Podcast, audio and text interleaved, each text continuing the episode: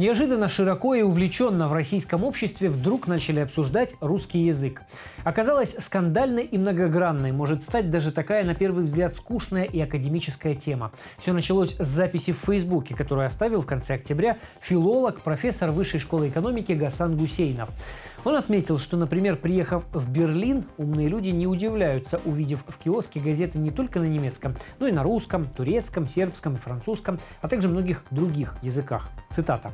А в Москве с сотнями тысяч украинцев и татар, киргизов и узбеков, китайцев и немцев невозможно днем с огнем найти ничего на других языках, кроме того убогого, клоачного русского, на котором сейчас говорит и пишет эта страна.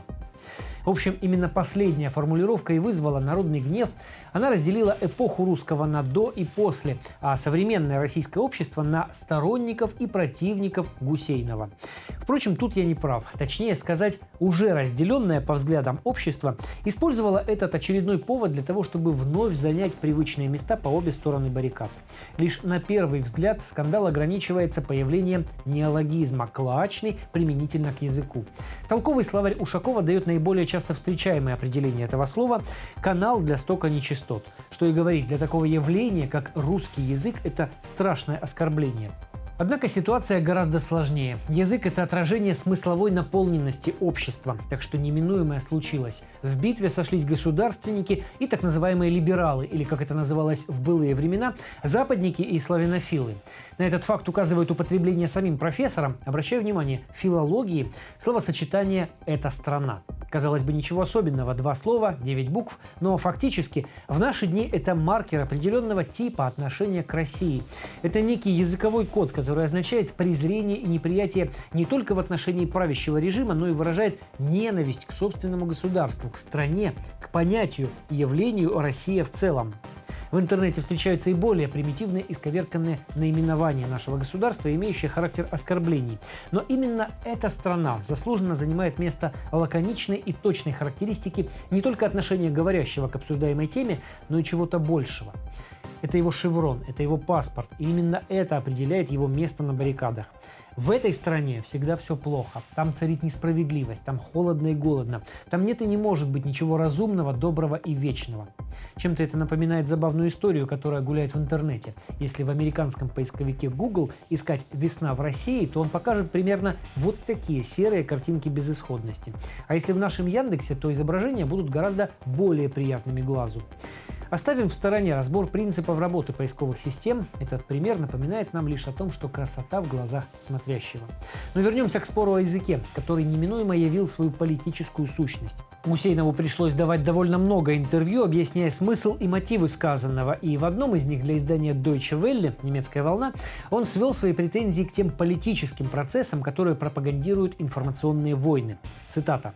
Язык ненависти заливает средства массовой информации, оглупляет людей, выращивает из их эмоций скрепы коллективной обиды.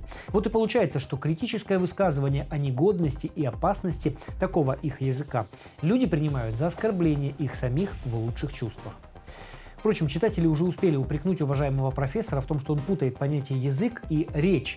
Но оказалось, что ситуация еще более интересная, и связана она с местом работы профессора Высшей школой экономики.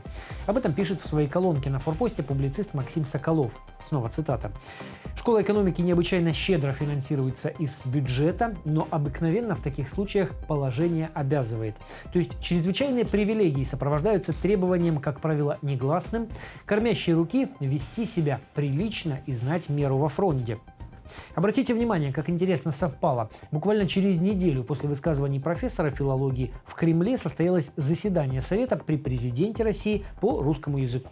На нас, на нашей стране лежит громадная ответственность за сбережение, развитие и распространение русского языка, русской литературы. Тем более сегодня, когда мы сталкиваемся с попытками искусственно, я хочу это подчеркнуть, именно искусственно, грубо, подчас абсолютно бесцеремонно сократить пространство русского языка в мире, вытеснить его на периферию. А ведь Гасан Гусейнов в некотором смысле является тем самым человеком, на которого ориентируются те, кто все еще пользуется русским языком во всем мире, несмотря на то, что его пытаются вытеснить на периферию. По крайней мере, его интервью тиражировало агентство Россотрудничество. Именно оно отвечает за имидж России за рубежом. Все это выглядит как минимум подозрительно. Но одно можно сказать точно: профессору удалось оживить обсуждение роли русского языка в жизни нашего общества.